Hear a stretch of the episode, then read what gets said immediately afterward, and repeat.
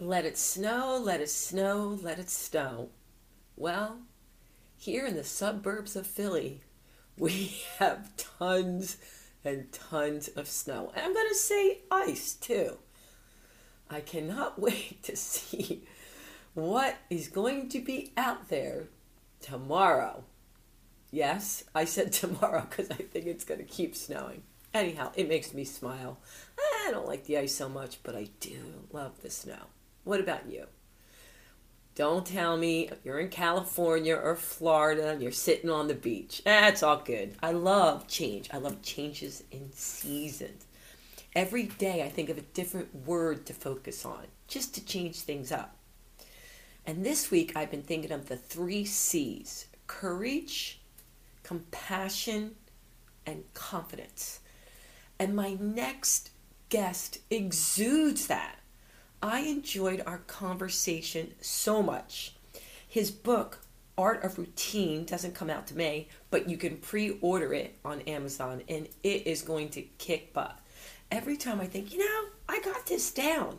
I've written books on train your head and your body will follow and 30 day resets.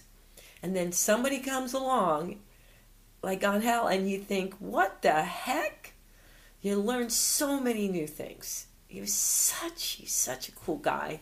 And also just listening to his journey about working in the ER and the way he describes the doctors and their compassion for others I could have listened to his stories forever. When they describe him as a philosopher and a physician and an author ah they got it right man. This guy is the whole package and you can just you can just feel his sincerity coming through.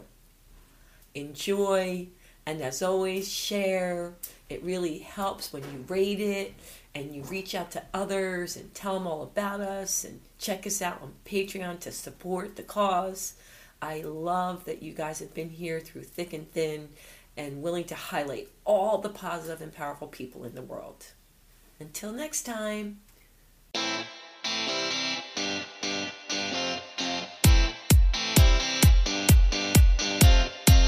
this is Let's Keep It Real with Sandy Joy Weston, your weekly dose of positivity with awesome stories and guests from all over the world.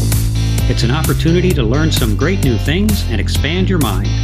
We'll tackle topics from all areas of life, and as always with Sandy, the sky's the limit.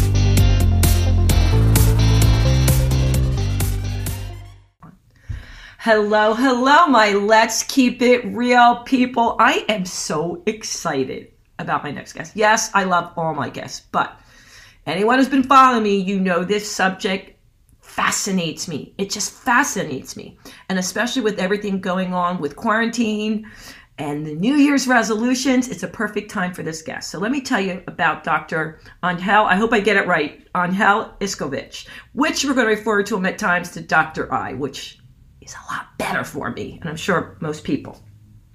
He has been referred to as a philosopher who happened to be trained in medicine. From philosophy to psychiatry to emergency medicine, hmm, and from the emergency room to the boardroom. Fascinating. As a CEO, he exercised leadership, organizational development, strategic planning, business strategy, and leadership. Thank you so much for being here, Doctor. How are you? Good. Thank you. Thank you. My pleasure. Thank you very much. Uh, this topic is so amazing to me. I wished you were around when I wrote my book because I would have loved to interview you about train your head and body will follow. This this fascinates me when I was reading all about the art of routine, the book you that's coming. I know it's not coming out in May, but it has to do a lot with your philosophy and routineology. I, I, I can't believe that this book came to me right when it did because I was searching for stuff, Doc, with some of my clients. But before we get even into any of that, I want to know your word. If you were going to think of one word that best describes the past 30 days for you, good, bad, or ugly, what would it be? It has to be routine during this pandemic. Why did I not know you were going to say that? Well, you know, you know, we've been definitely during this this time, you know, and where I speak about en- environmental stability and the importance of doing things regularly, whatever it is that you want to do. I must say that those evening dog walks sure have been very consistent and very regular and and seem to kind of stabilize us in this in this very kind of disruptive time. So, I, routine's the word. All right. So, have you always been like that? Have you always been very structured and routine oriented? No, I, I can't say that I always have been, but I think that um, in kind of my history and, you know, coming really as an immigrant from, you know, Argentina and kind of having, and from immigrants that are, uh, were uh, Auschwitz and Holocaust survivors, you start to kind of have a certain certain note to how do you survive? How do you how do you survive? And I think uh, consequently organizing, being structured, learning a little bit about the rhythm uh, that happens in our lives, some of these Mm-hmm. observations that I noted, and I think is is um, that I I don't think I always was, but I think as I developed a little bit more my interest in philosophy and then moved into medicine and Yeah. kind of learned a little bit about the body and the world we live in, I think uh, I think that's where I started to to have kind of a more natural in, natural my natural instincts came out related to organization and structure. So. All right. So, let's go back a little bit. When did you move here to the US?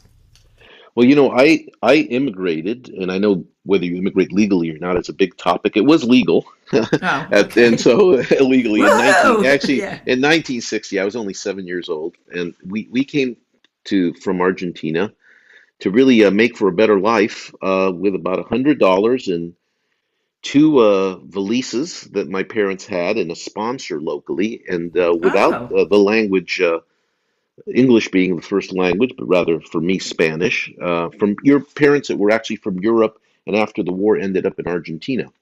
And, um, you know, basically it's like the same immigrant story that we see today everywhere. The, the, the both parents having to work, somehow trying to integrate into um, the society, uh, learn the language. It's the same story today as it's ever been. So I've I've kind of lived lived that story and and and understand it. so were they always pushing education? I think I think that was always I think that was that was true. I think it was a way of integrating. Sometimes you know the saying was that um, that you try to at that time there was a lot more wanting to be fully integrated, so to speak. And you they'd say about the immigrants they were more American than the Americans. You know, you'd try to dress the right way, you try to uh, do all the things that uh, one does to Mm, uh, be integrated. And I think education and the push for education, which comes really from that era of the you know post depression, post war era, where education is kind of a ticket to being able to have a good life. So I think I think education was pushed. why psychiatry, though? Well, you know, it, it was um, it was interesting when I when I was finishing medical school. I think I was having uh, my own disruptive moment of what I wanted to do with medicine, what I was hmm interested in. At the time, I was interested in behavior, and I was interested also in neurology. So I um, d- went into a training program at the time. It's a little different than it is today. It, that was a psychiatry related internship uh, where I was exposed to actually at that time to emergency medicine, and then started at a program in, in one of the Harvard programs in neurology, which I applied to. And I was Mm, fascinated by the brain and why why it is that it works the way it was. And remember putting together little puzzles of little brain puzzles and the sort and little uh, little models of that sort. And so um, it was complex and fascinating, and it was really um, a lot of what neurology was about and psychiatry was about yeah. finding where where was the problem and what's the solution, which of course is what most of medicine is about. But uh, that became my first interest. But I quickly um, moved into emergency medicine. Um, I had kind of an interesting mentor. I guess I was a person that wanted immediate gratification because that's what happens in emergency medicine as opposed to other fields of medicine.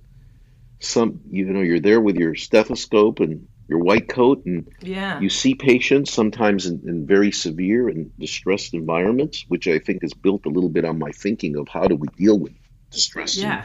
environments. And seeing the worst the worst of situations, but you did something and um, it quickly was resolved or quickly was admitted to the hospital. And so there was an immediate sense of gratification. I think that was maybe uh, a part that overrode my my my personality, one that uh, uh, related to media gratification in my work. So I think uh, I was appealed to it, and uh, you know really got involved in the whole world of emergency medicine, setting up emergency medical systems, uh, both where I live and um, and have been involved for years in, in, not just the practice of emergency medicine, but then the management and the business of emergency medicine. And then, even most recently, because I got to give a little shout out to Direct Relief, which is one of the great charities in the United States, humanitarian Yeah, charities uh, that uh, that I was uh, just recently uh, the past board chair. So in my administrative world, so um, that's uh, that's kind of how how um, how I started in in uh, from psychiatry to emergency medicine. You know, you say immediate gratification, but every time I see what those people do, and I have friends that work in emergency medicine also, I just say big prayers for them. I think it takes a special, unique type of person to be able to handle that. I don't know what you did for stress release, but there had to be something.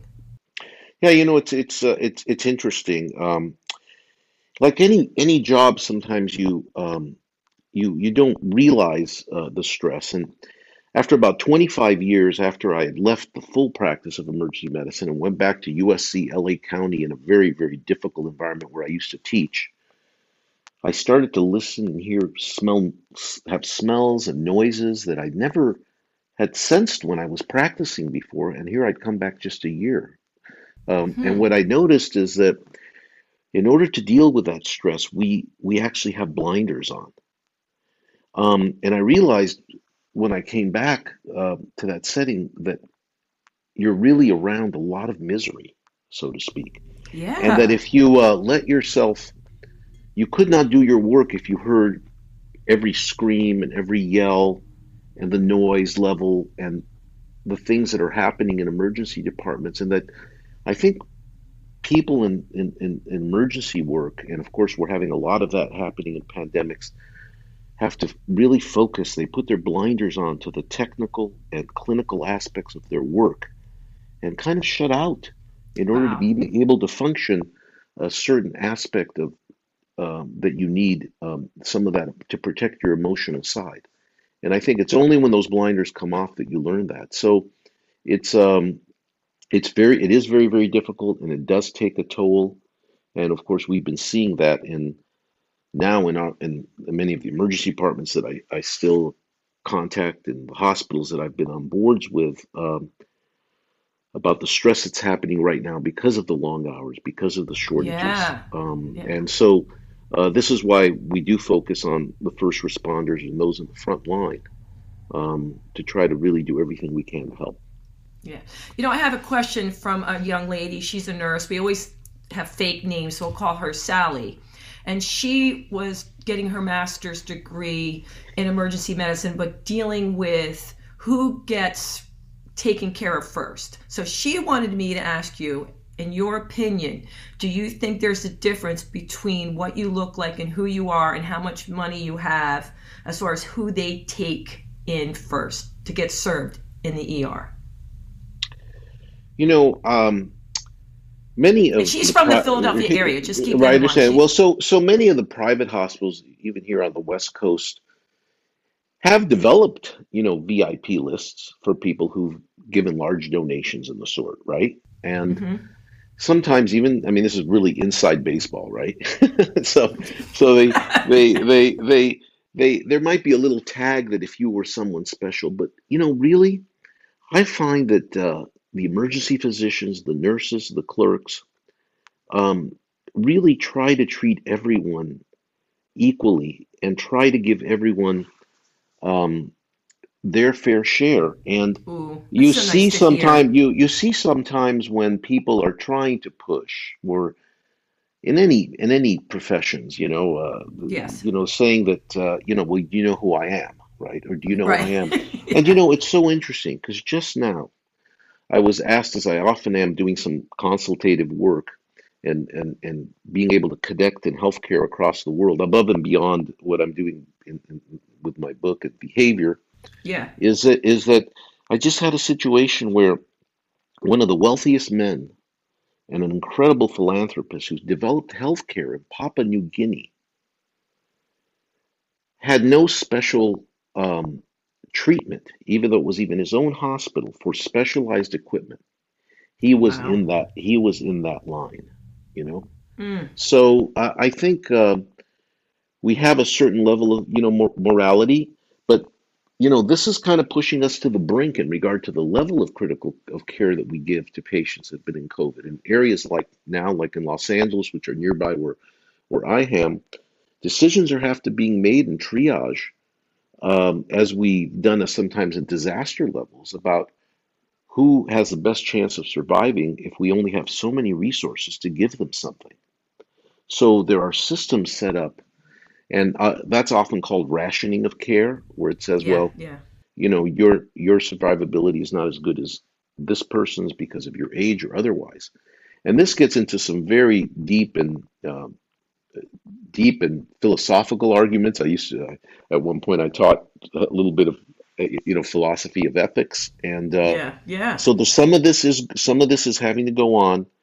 But uh, I believe, having been in the that part of the profession, uh, to Sally, that uh, I am always uh, heartened by the morality and the stick-to-itness that Oh, uh, the the emergency care workers have in treating everyone, uh, whether you're homeless or whether you're a billionaire. wow. That's so nice to hear. Yeah, that's so nice to hear. So, were you ever involved in those decisions? I can't even imagine having to choose who to take first. I mean, that would just be so tough.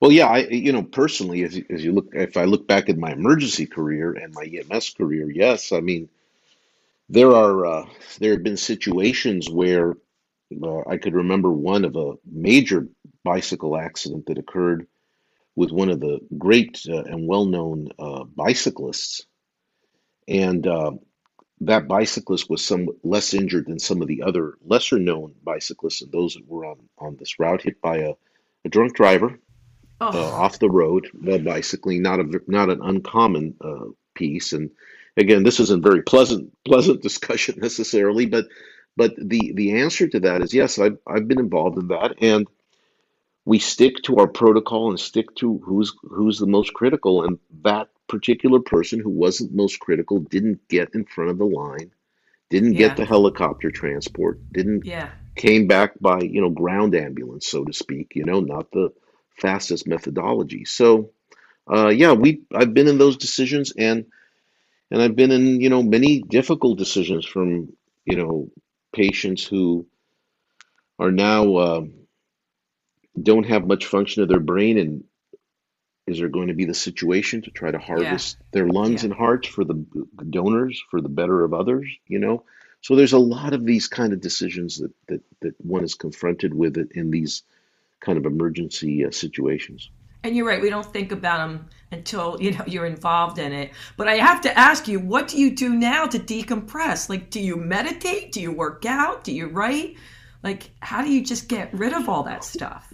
Well, you know, for, for me, you know, my my journey is I've kind of left the corporate, public corporate world has been uh, to to focus on writing and on, on thinking and and hmm the sort, and also, uh, especially in this pandemic time, to develop so- a good routine, both in the areas of exercise, you know, the areas of, of diet, and you know, I I when I speak a little bit about routine, people ask, you know, what what can I do? My life seems to be somewhat disrupted today. I've uh, lost my job. I'm stuck in my home. Um, how do I get how do I get going? But so me for me personally, one of the things that um, um, knowing a little bit, I think what you talk about about your book, uh, that uh, just doing something regularly and routinely, whatever it might be, which is the essence of, of what I write about, is, is is maybe more important than the content of what you do, and uh, and just being able to complete a task, right, and do it regularly, kind of Mm. seems to sync up with how our bodies work and how our our biology works in the sort. And one of those um, where meditation can be com- can be complex uh, because there requires uh, a, a form of how you were going to do it, what that process is going to be. One of the things that I, I advise and I do myself because you gotta, you know, you're gonna talk the talk, you gotta walk the walk, right? Uh, Yes, is is a simple one which which I kind of like affirmations. And uh, what I do is I I put on my iPhone or my uh, my uh, smartphone uh, a, a, a, a notification every morning on my calendar depending when I'm usually waking up, but usually early in the morning, six or so, that says daily affirmation. And it comes on my phone and on my watch, and it asks me to do some daily affirmation of some sort. And um, it's interesting because um, historically, these things, these kinds of affirmations go back even back in rituals to like morning prayers or nighttime Yeah. prayers before you Yeah. sleep and the sort. And this has a lot to do with how how you know our our physiology works and how we we can rest and accomplish something. So I try to have a I you know and I recommend in a, because it's a simpler way to do it is to just give yourself a daily affirmation. It could be variable every day, like today's going to be a great day.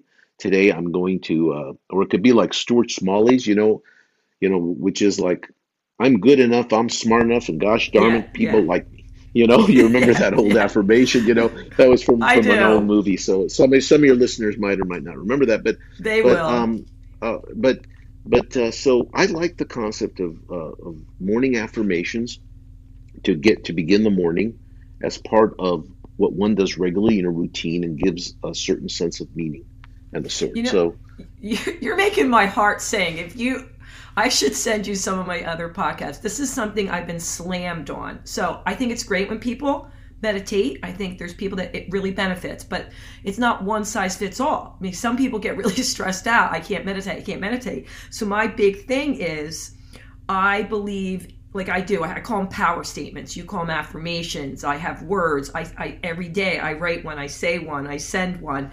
But there was a woman. Have you ever heard of Louise Hayes? I don't think I have.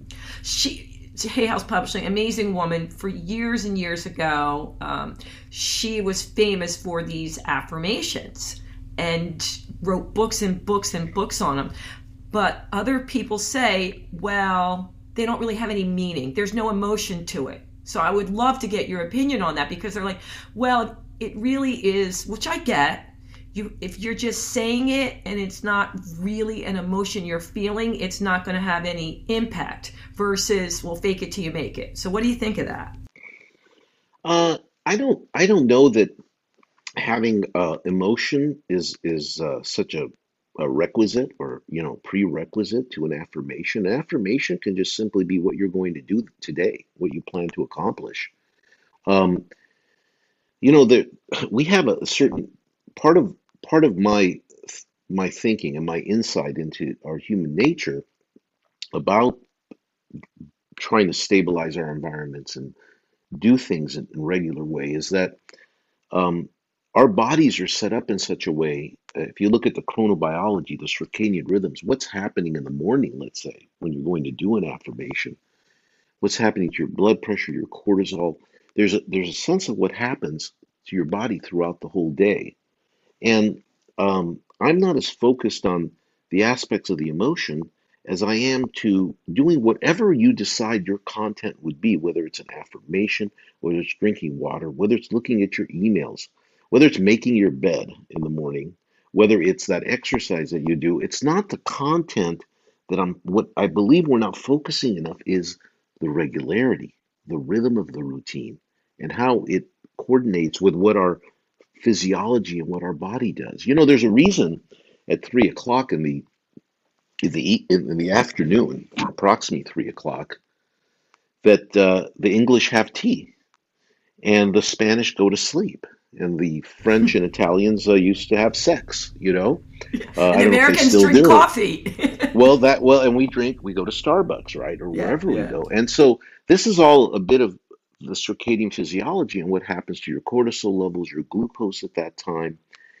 once you begin to understand that there are better times to exercise, better times when your abilities to to think, for example, such as very technical work, which I recommend is when I when I take these insights into the business realm.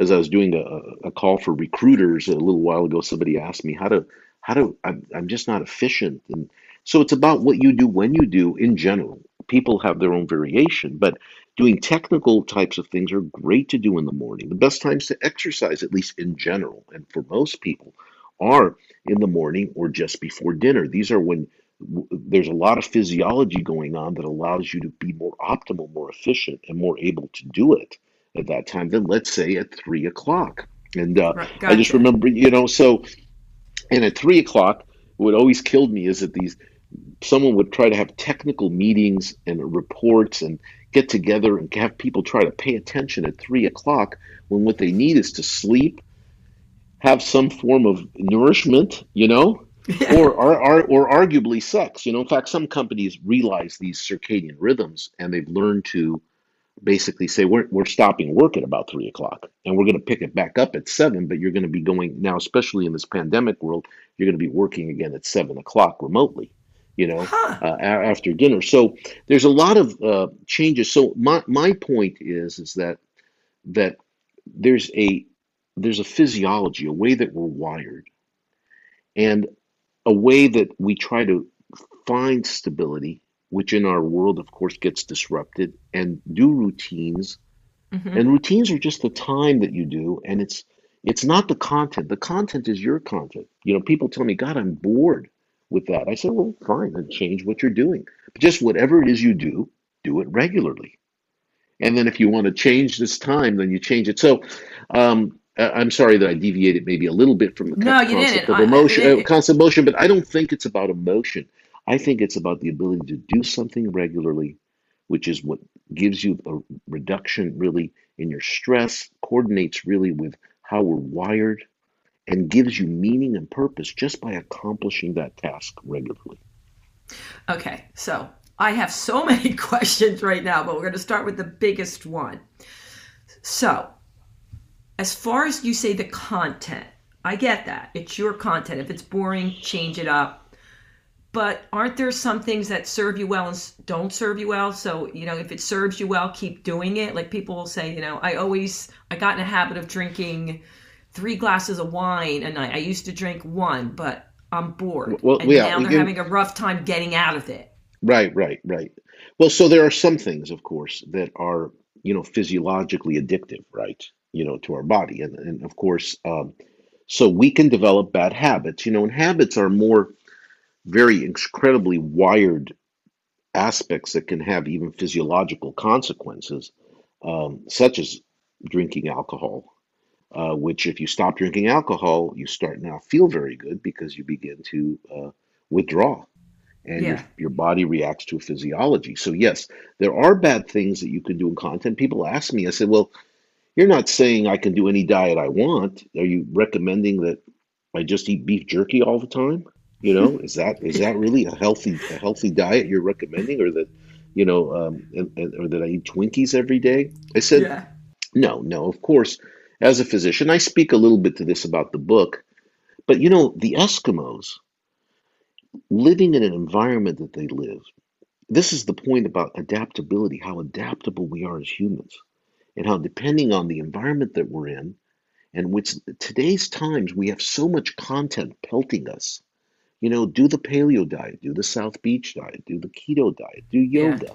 do do all of these different aspects of content that we keep moving about because we're focusing on the content instead of the regularity of what we do you know, humans gotcha. going from the jungles to the to the, to the savannas and migrating always to try to survive. That's why the Eskimos had only a certain staple of foods. It's not like how we live today with all this information and all this access to different types of food, and the and their bodies adapted to that the kind of food they ate something we couldn't do with the amount of blubber that comes out of whales, for example, into the Eskimo liver, mm-hmm. okay? Yeah, that where yeah. we couldn't do that. So we're extremely adaptable. So, no, we know there are things that can be uh, bad for you, right? Uh, Yeah. things that that any ex- excess of things can be bad. But my focus is saying that we're focusing too much on those things, and we need to focus more on our behavior and our ability to do things in a more regular way, in a in a rhythm way, in a tempo way, in a routine, which is about hmm time. It's not Yeah. about what you do; it's about time, and that's why I give the analogy uh, time bubble. You know, we gave this analogy that the bubble, because it's not just about routine; it's about doing it in a stable environment. And that's how this started, um, uh, Sandy, for me. I was studying um, elderly patients and how we were going to care for them in the emergency department about 15 years ago. And I kind of stumbled onto getting interest in people that were over 100 years old, uh, what are known as Wow. centenarians or centenarians. And when I studied them, what I noticed, and I interviewed some, and I looked at some, you know, some science and physiology and behavior, I noticed that there were two things um, and one was that they they had a stable environment around them, both physically and, and emotionally, you know, as people and, and the support, and that they did things regularly in a routine. But what they did varied. One Yeah. always drank alcohol um, and had their scotch at four, at, you know, 4 p.m. Some Yeah. had a diet where they had to have their Dr. Pepper no matter what, you know, at three in the Yes. afternoon. And you might not call it healthy, but what, what was most curious was those two points, a stable environment and doing things in a timely and regular manner Wow. over and over again. And that started got me thinking to people who are high performers, okay? Whether it's athletes or musicians or people like yourself, okay?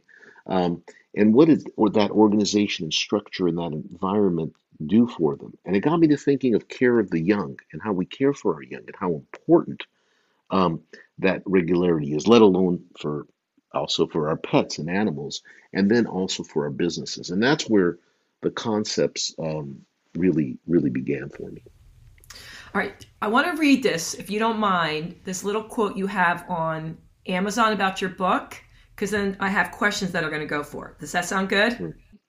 Okay, sure. I think I think those are the editor those are the editor's words, not just mine. But I'll All right, I'll so well, I want that's good. We'll see if you believe. It says conventional wisdom suggests that the best way to navigate our noisy new world is to accept change, open up to novelty, go with the flow, live in the moment, embrace the relentless uh, pelting, which we talked about, of content minute by minute.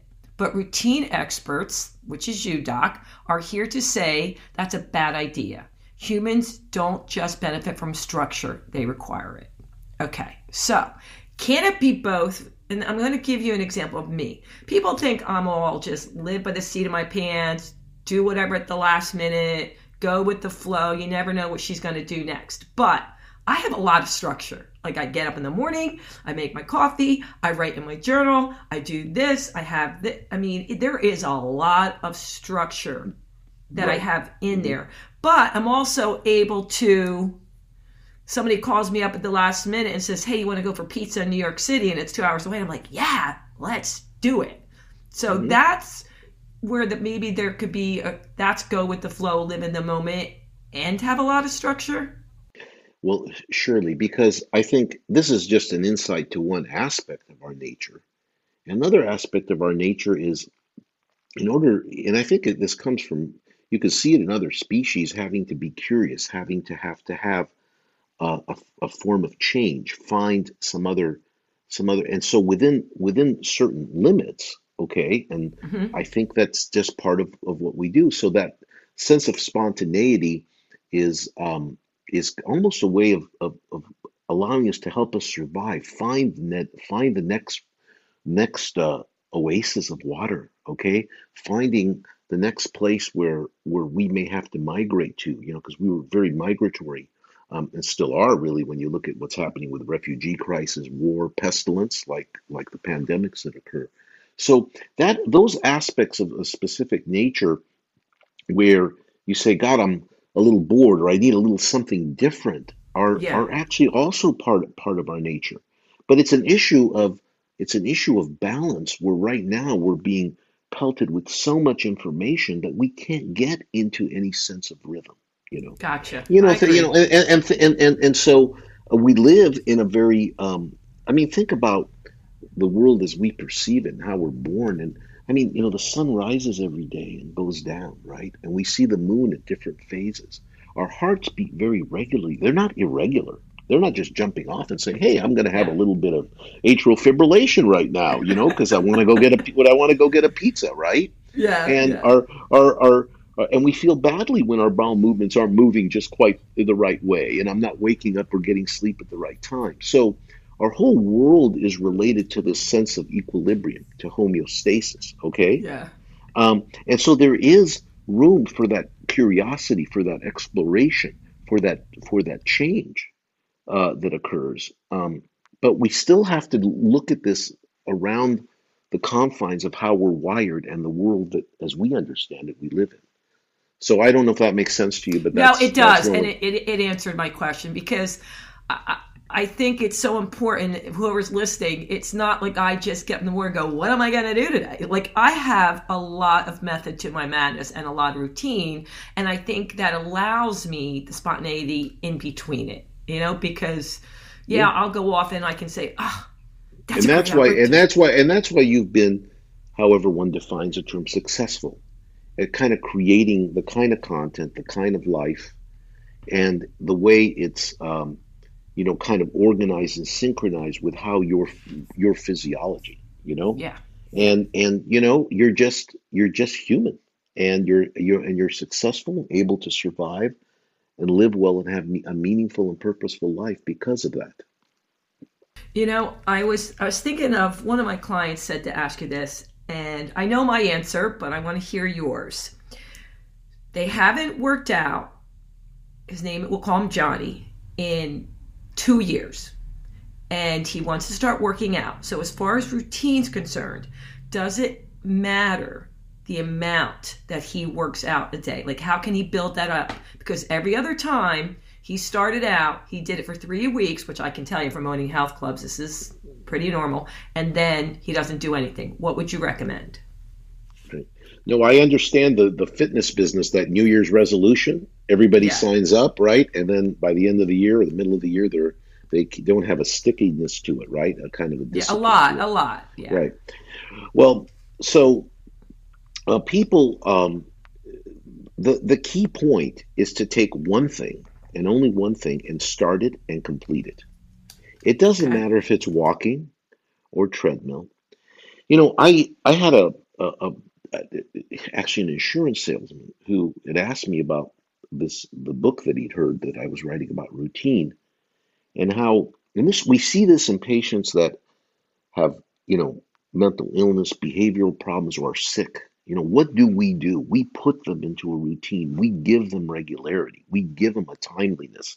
It might not be the medicine they like to take, you know, or yeah, they might yeah, not be the rehab that they're doing on their trauma or their leg. But this insurance salesman had told me how his life had become completely disrupted.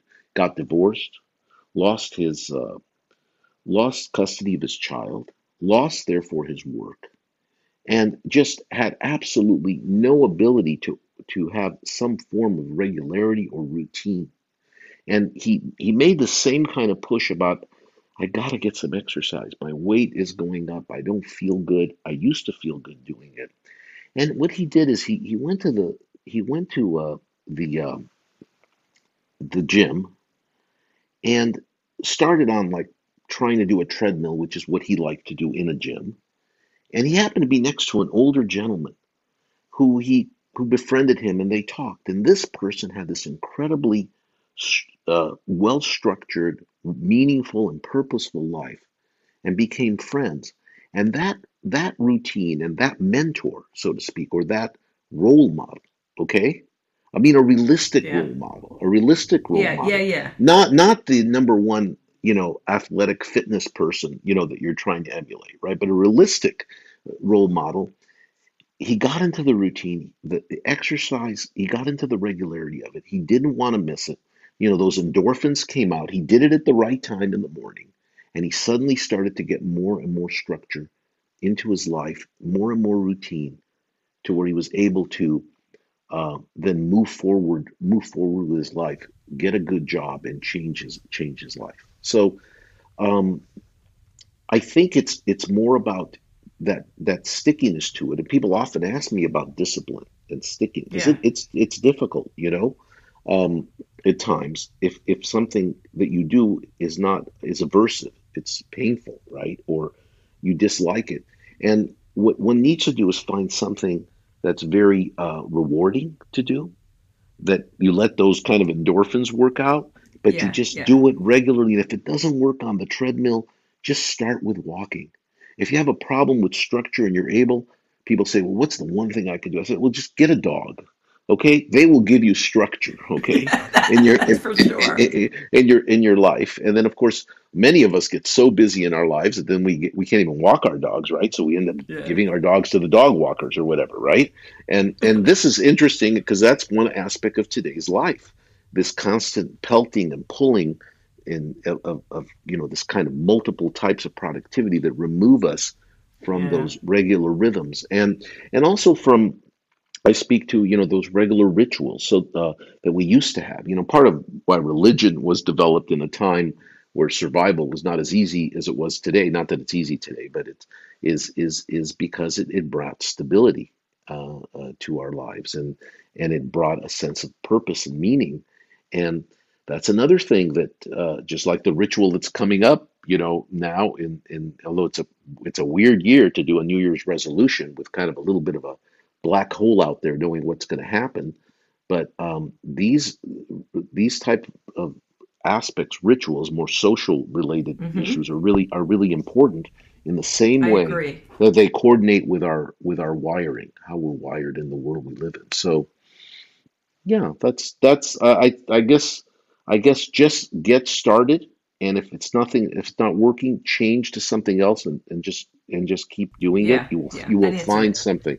Yeah When you say though complete it, when you what do you mean by complete it? Does it matter like keep doing it or just pick something one thing you said and complete it like Well, well, what I 30 what I meant to days? do is, yeah, uh, what I meant to do is do it, do it, and uh, maybe I didn't use the right word, but use do it regularly, do it repeatedly. You know, if you're if it's eight o'clock in the morning that you're going to go, or seven in the morning that you have you want to go, you you go, you're not walked, go on a walk. Start on a Yeah. short walk. Uh, Yeah. start on a short walk, depending on your age and your your ability and the sort, but do it every day. I, I agree. I tell people all the time it's not a matter of, of time. My big thing is I put it in my calendar. Let's say it's 3:30.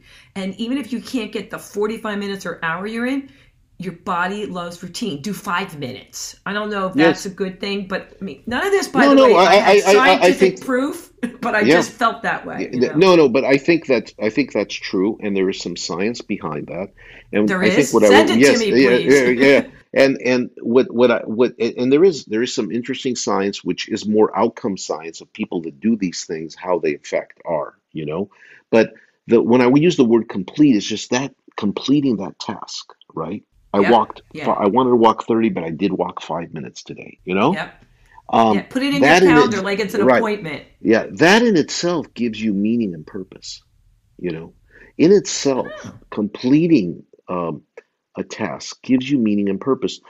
In the book, I, I my friend Angel Martinez was the CEO of is the CEO of Decker Corporation. You know, UGG boots and the sort.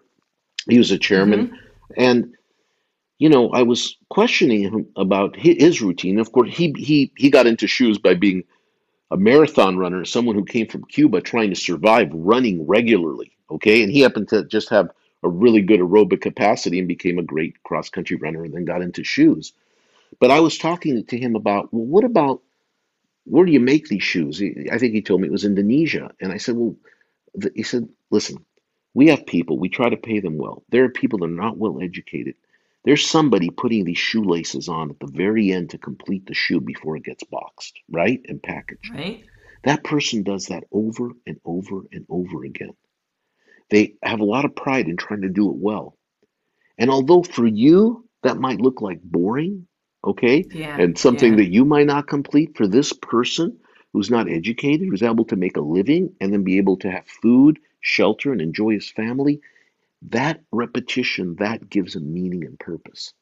and that was kind of you know highlighting to me about uh, when you start looking at the diversity of of, Yeah. of, of of us of all of us and how why we need to respect that diversity. Um, so anyway, No, my my dad was a machinist, and he came home every day with a big smile on his face. And I used to say, "Dad, you're putting the same thing in the same thing," and he goes, "Yeah, but do you know what that machine's going to do?" You know, and I'm like, "Okay, Dad." So right, you know, it right. makes sense. You know. Right, right. You got to find your own, you got to find your own machine, and you just have to do it regularly. So that's where you could exercise your own personal approaches in the content of those things that you do, you know, in life and that, that you do regularly. So, Well, Doc, you're helping with everything I say. You're giving a different flair to it and meaning, and like there's actually scientific proof to a lot of this stuff. Because my big thing with people, even owning health clubs, was when they would say to me, What is the best workout? How can I lose weight? What should I do? What's the best exercise? And I always would say, The one you're going to do every day. That was my answer. I don't think there's one well, thing, there's so well, many I, I, yeah, yeah, yeah. I think you hit it empirically, Sandy, you know, just from doing it, whether there was a scientific basis for it or how, you know, the connection of that, you you saw that. You saw that over and over again. And I think that's why you came you came to that conclusion. But you know, there is a there is a general body physiology and and you know, it's arguable what you can accomplish at three o'clock in exercise, you know? Yeah. And it's Yeah. interesting how we're even changing some of that because when people are having these long work days, what they're some of them are having to spread out and go and work out late in the evening, right? Like nine o'clock or ten o'clock before they go to bed or something. So some of that stuff works and doesn't, and some of it doesn't really work with how you know how we're how we're wired. But you know that's just one aspect of it. And in in, in the book, The Art of Routine, um, you know what I try to do is tell tell some stories, you know, uh, and and and back it up by some interesting, you know, factoids. Um, Yeah. but stories of people that have been in the worst of situations, you know, like my like my mother, like my friend Charlie Plumb in Vietnam, in a five by five cell, and how did Mm. he, even when there, how did he gain hope? And he did that by developing a small routine, something that gave him a sense of hope and survival. So even in the, the worst situations, these are the same things that uh, organizations like I've worked with Direct Relief do for people who have been displaced or in emergencies. You know, for those that are uh, they they are organized and structured and are able to deliver emergency and emergency care for those people whose worlds have been completely disrupted. You know, and their You know environments removed. it's I'm sitting I didn't even think of it until now. But when I was doing the research for my book, I started telling clients, okay, I'll give you free membership, I'll give you free training. I just want to interview as many people as possible that I thought Doc exuded pure joy. Not because they were CEO or a mom or professional athlete. I wanted to interview hundreds of people and see what made them tick. So I did this, you know, for like over a year. And the one thing I told people was the secret sauce that they had in common is, and now it makes sense with what you're saying. Every single person did something when they got up in the morning, every single one of them that got their head into the game, that they were able to get into that positive zone and show up for the world. It didn't matter if it was five minutes or two hours. It didn't matter if they baked muffins, sang songs, worked Right. out, meditated, or joked. That was their secret sauce. And that's what I, I built my book on. But it was that whole thing of how can you get people to appreciate the importance of routine. And for me, I think it's really important how you start your day, like when your feet hit those Well, ground. and, You know? and absolutely, because that that at that time your body is is in action. It's ready. Your blood pressure is up. You know, if you have high blood pressure, don't take it in the morning because it's usually always up. And there are things happening in your in your in your body to to uh, begin that day. And it's interesting because I mean, if you look into you know try to look scientifically into why is it we even sleep? And and how do we protect ourselves at night? Because we're not we're not very good visually at night but other animals are right? There's night yeah. predators and the sort. You start to understand how important that beginning of the morning really is and if you take it kind of to the extreme to our own personal, but our own our survival uh, as a species. And it was funny because I saw uh, both the book and I saw Carl Reiner. You just reminded me where uh, you know Carl Reiner, the comedian, producer, Yeah, yeah, director, yeah. director. You know, uh, wrote a book, and he's, he, he said, "Well, what's the first thing you do?" He says, "The first thing I do, and I do it every day, is I read the obituaries, and if I'm not in it, I start my day." You know, Yeah. but he did that every day, right? Yeah, You know, every so day. so, and I, I know that, that so some people they think this is uh, something that's that's boring, but there's enough room to have enough structure and regularity to give you enough meaning where you can find other things that are spontaneous, things that are curious, you know. And and I, in in the book I speak, you know, to a, a number of things, particularly like in business where uh, one of one a, a good friend and a, and a very successful CEO and chairman uh, as you talk about meditation, his thing is that at three o'clock, you know, that time that we're all drinking coffee in the store, he might take a little coffee, but he turns off all the sensory um, input that's coming in. He closes the door Yeah. quietly. It's not meditation, it's just simple, quiet pondering, wandering a little bit, letting the mind wander, and maybe even ponder certain difficult uh, decisions that may be coming up without the input of everybody in, in your Yeah. in your ear. And so that's another good prescriptive, I think, above and beyond affirmations or Yeah. things Yeah. things like that. But so um, anyway, that's you No, know, that's a little bit about the insight and uh, yeah, I so- love it. I got we got to go to rapid fire, but it's a lot of the things I do. Like I, it now makes sense why I do it. Like at three thirty every day, I go out for a hike or a mountain bike ride. That's what I do. No gadgets, no nothing to clear my head, and now it makes sense. This has been fun. I loved it so much, but we have to go to rapid fire. Just a few fun questions before you go. You ready? Okay, yeah, I'll try. Oh, you'll be fun. All right. What's your favorite color? Baby blue. Baby blue. Oh, oh I like that. Okay. Favorite food. Oh, my mother's potato pancakes. God bless her. She's she's passed away. Potato pancakes. I haven't had those in years. Okay. What would one of your favorite days look like from morning till night? Uh, What would you do? make make my bed. Make the coffee for the make coffee for the family. Okay. Get to work. Get to work on the computer for very specific types of things and communications. Between ten and two o'clock, uh, engage engage with people. Possibly do two a day of of, uh, of some form of exercise if possible. Uh, at at uh, somewhere between ten and eleven in the morning. Okay. Um, at three o'clock, take have some nourishment, Okay. and not necessarily more caffeine, Okay. and uh, and take some real quiet some quiet time just uh, to to be able to ponder. And uh, now with this this time of time of year where it's a little bit earlier, uh, try to have a a, a, a lighter and uh, earlier meal, and then go for the incredible evening walk um, before uh, going back to bed. Ooh, okay. It sounds very fun and relaxing at the same time. All right. So, what's one thing that you can tell us about yourself that most people may not know? Wow, that's a good one. Um, That you're willing to share, of course. yeah, I, I, but I'm. Let's see. And maybe other people know, but the masses don't know, you know. Uh, yeah, and I'm not sure the masses know much about anything about me, actually. Uh, uh, you Till know, now. yeah. well, probably that. Um, probably that I and my wife Lisa are involved in the most recent years in showing dogs, Oh, show dogs. okay. Sure. Wow. having had the number one miniature schnauzer in the United States in 2018, 2018 and 19. Is that true? Yes, that's true. Yeah, yeah.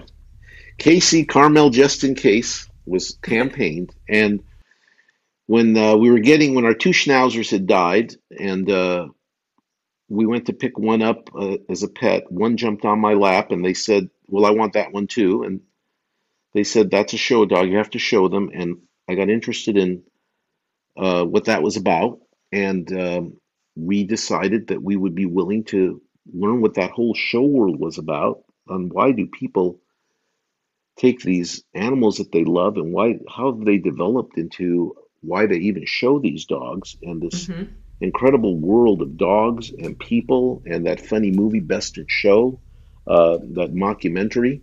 And so um, I think I don't think too many folks know because I'm behind the scenes on on the show dog world, but I've become interested enough to maybe Yeah. even write a little something about it in the future. So how many how many dogs do you have right now? Well, we have uh, two dogs, um, and, and actually now a, a third um, uh, female called Dora, which is a uh, it, Dora is the it, it's been sired by Casey, our our our champion dog. He's he's sired 30 dogs and three or four more champions, and um, and uh, so technically we have three three schnauzers. She was just showing and developed and got was good enough to get her championship. So it's a new uh, a new champion for. And then um, from one other um, of his puppies, uh, they've had puppies, and so Hmm. we are now uh, have not only dogs, grand dogs, but great grand dogs. Now that's fun. That's Yeah. a great so hobby. we're so we're yeah, so we're having fun, and, and it's and I am interested in why it is and how it is that we grew up with with these animals, who's uh, you know, why we're affil- so affiliated to dogs, and you know, th- they were part of our survival in our lives, you know. And I know I go back to that theme a lot, but hurting for us, protecting for us, you know. And now they're morphing into what dogs are Yeah. because they're not doing the same things they used to do. So now they're bomb sniffing dogs and, and, and rescue dogs, you know, and Yeah, the sort. So they're a very, very, very important part of our, our lives. So, Yeah, I was going to say, what is one of your hobbies? I guess that's a big hobby for you. uh, yeah, it, it, it is. And, um, you know, we've also uh, had been fortunate enough to, being somewhat eclectic, to also uh, grow grapes and make wine. Uh, we, I was Ah. interested in interested more in the viticulture and why you do that. Although you'd think I'd be interested in the chemistry, um, and uh, you know, personally, uh, spending a you know a lot of time really on, on the philanthropic front, trying to help lead some organizations that uh, do charitable work around the world and in, in, in our community. So um, that that takes up a, a, a bit of time and it's very very Yes, uh, yes. meaningful. I think you're, yeah, you're, you're busy. You're a busy person, but you got a lot of fun stuff in there too. Yeah. So wait, did you say you make your own wine? We do. We we actually have had a brand called Flying Point uh, Vineyards, and it's kind of a small boutique brand, and it's mostly for family friends. But but it's turned turned out good enough. Got a few awards uh, when we people Wow. encouraged us to let it out that we uh, we uh, we uh, you know have it out there for family and Yeah. friends and the sort. And and uh, if you'd like, if you send me your information, I'll try to send you a bottle of wine for the new year. What kind? What kind of wine do you have?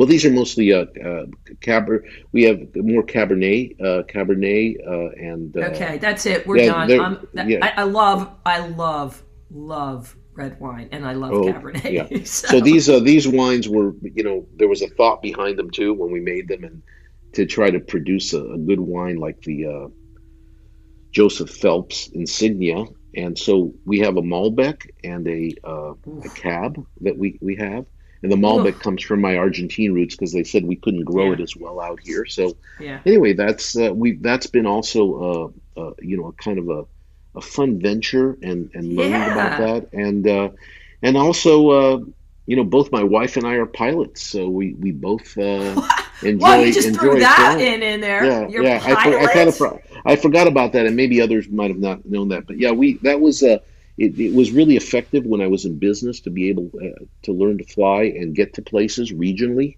So, Wow. um, and she said, "You're not leaving me behind. I always wanted to learn how to fly." So she became a pilot. So, so it, it is more of a, a hobby than a business uh, thing now, and kind of a, a, a fun part. And and again, you know, if somebody's technical, wants to have a good routine, boy, I recommend tur trying to learn to fly because it's a, it's it's really a, um, you feel very accomplished when you when Yeah. you learn when you learn that. Yeah. So do you have your own little plane? We do. We do. Yeah. Yeah, I have friends that do that, and they just go, "Yeah, I'm going to Nantucket. See ya." Do you do that? E- Exactly. Just... Exactly. Exactly. Yeah. So we uh, we uh, right now we have a s- smaller two-person plane. It's called a sport plane, and what we'll do is we will um, go to from where we live, the Santa Barbara area, and we'll fly about 45 minutes in the plane, just the two of us, to Carmel and Monterey. Um, and we'll go there and fly there, and then they'll give us a little car at the FBO, and we'll drive around and go have lunch and go into the Carmel Village, and then fly back home. And that's, a, a, a classic uh, way that you can overcome. Uh, overcome uh, yeah yeah and and and you got to be and you, you are you're care, and you're careful about that so i mean we're blessed and fortunate that we we have the ability to That is and the, the financial means to do some of those kind of things but Yeah, but uh, yeah.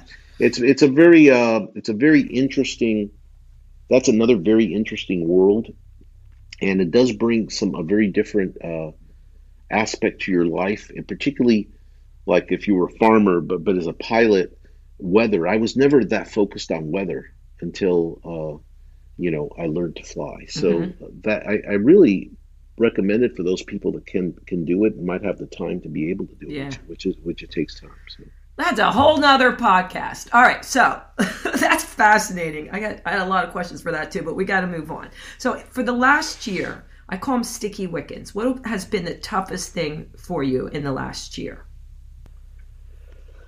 Um, the most, would you say the most uh, difficult kind of personal thing, or, yeah, or difficult, or, uh, whatever, personal, whatever you want to say.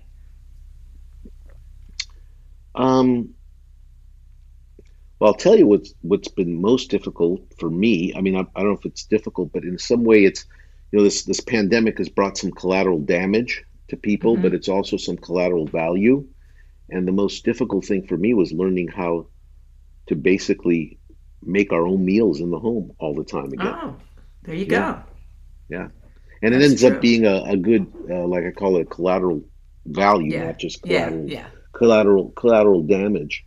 Um, and I think secondarily, maybe um, the intimacy that you get from being around people, particularly the people that I, I work with, whether it's in the book or uh, the nonprofit sector that I work with, it's um, the the Zoom calls and the Skype calls and the Microsoft Team calls and the Google calls um, cannot um, the technology cannot overcome um, that human that human factor. And I think that this is very much more difficult for people than they think, although it's led us to stay connected.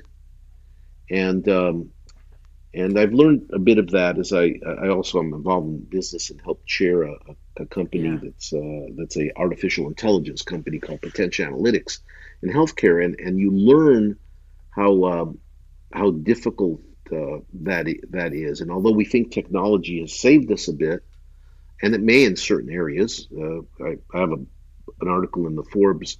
I think on the I was interviewed on artificial intelligence and how will artificial intelligence teach us how what will be our best routines because they can monitor us, you know.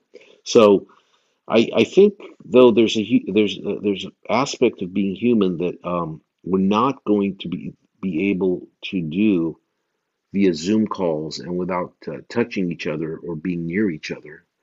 Um, and I think that's that's I think been difficult for me as Yeah. well as uh, for many people. I agree. Okay, what has been the highlight? One highlight for you personally. One highlight. I think uh, I'd have to say after working on it for a bit is getting a number of interested publishers and then Skyhorse Publishing uh, picking up the book. That is a highlight. I like that. Yeah. Yeah, that is a highlight. I can't wait for it to come out in May. All right, Doc, if I say the word universe, what does universe mean to you? Well, interestingly, I can never think of it other than uh, what I call infinity plus one. Ah, because I can't think about the universe because the way our brains are set up, when you try to think about the universe, you you can never think where it ends, right? Uh, so Yeah. where does it where does it end? Kind of in a more astron uh, astronomical concept or a physical I like concept. that. So it's infinity plus one. I like that. Well, this has been a pleasure. We had so much fun. Is there anything we didn't get in that you want to get in, Doc, or let us know how we can reach you? Yeah, surely, and uh, and uh, thank you. Well, we're we're hoping that that uh, this insight in the art of routine will uh, will be somewhat insightful and maybe helpful for others, and and uh, uh, and hopefully there'll be more to follow, maybe more prescriptive aspects in, in business or longevity or high performance that we'll be able to to work through that. But there is there is a website www.angeliskovich.com and uh, either Simon Schuster or Skyhorse Publishing. Um, mm-hmm uh, as a connector, and also the book is available for pre-order at uh, at uh, Amazon and um, uh, Barnes and Noble and a couple of those kind of sites if, if one's interested in that. And uh, uh, I hope that it makes somewhat an impact. And through those through that and those links, you can um, you can you know connect with me personally. I'm I'm on LinkedIn and I'm on Instagram and the sort. So, awesome. All right, my let's keep it real people. I know you're going to love this. I know, I know, I know it. It's going to be so much fun for you to listen to. So spread the word, share it, like it, tell your friends. It's perfect for the new year. And until next time, toodles. Thanks for listening. Be sure to share and subscribe if you enjoyed the show. And remember, keep spreading the positive.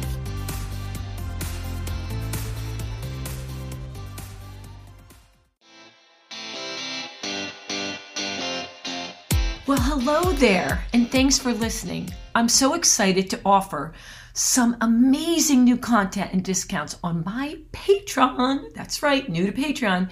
And starting as little as $3 a month, you can access exclusive podcast episodes, one on one calls, and major discounts on my six week reset program.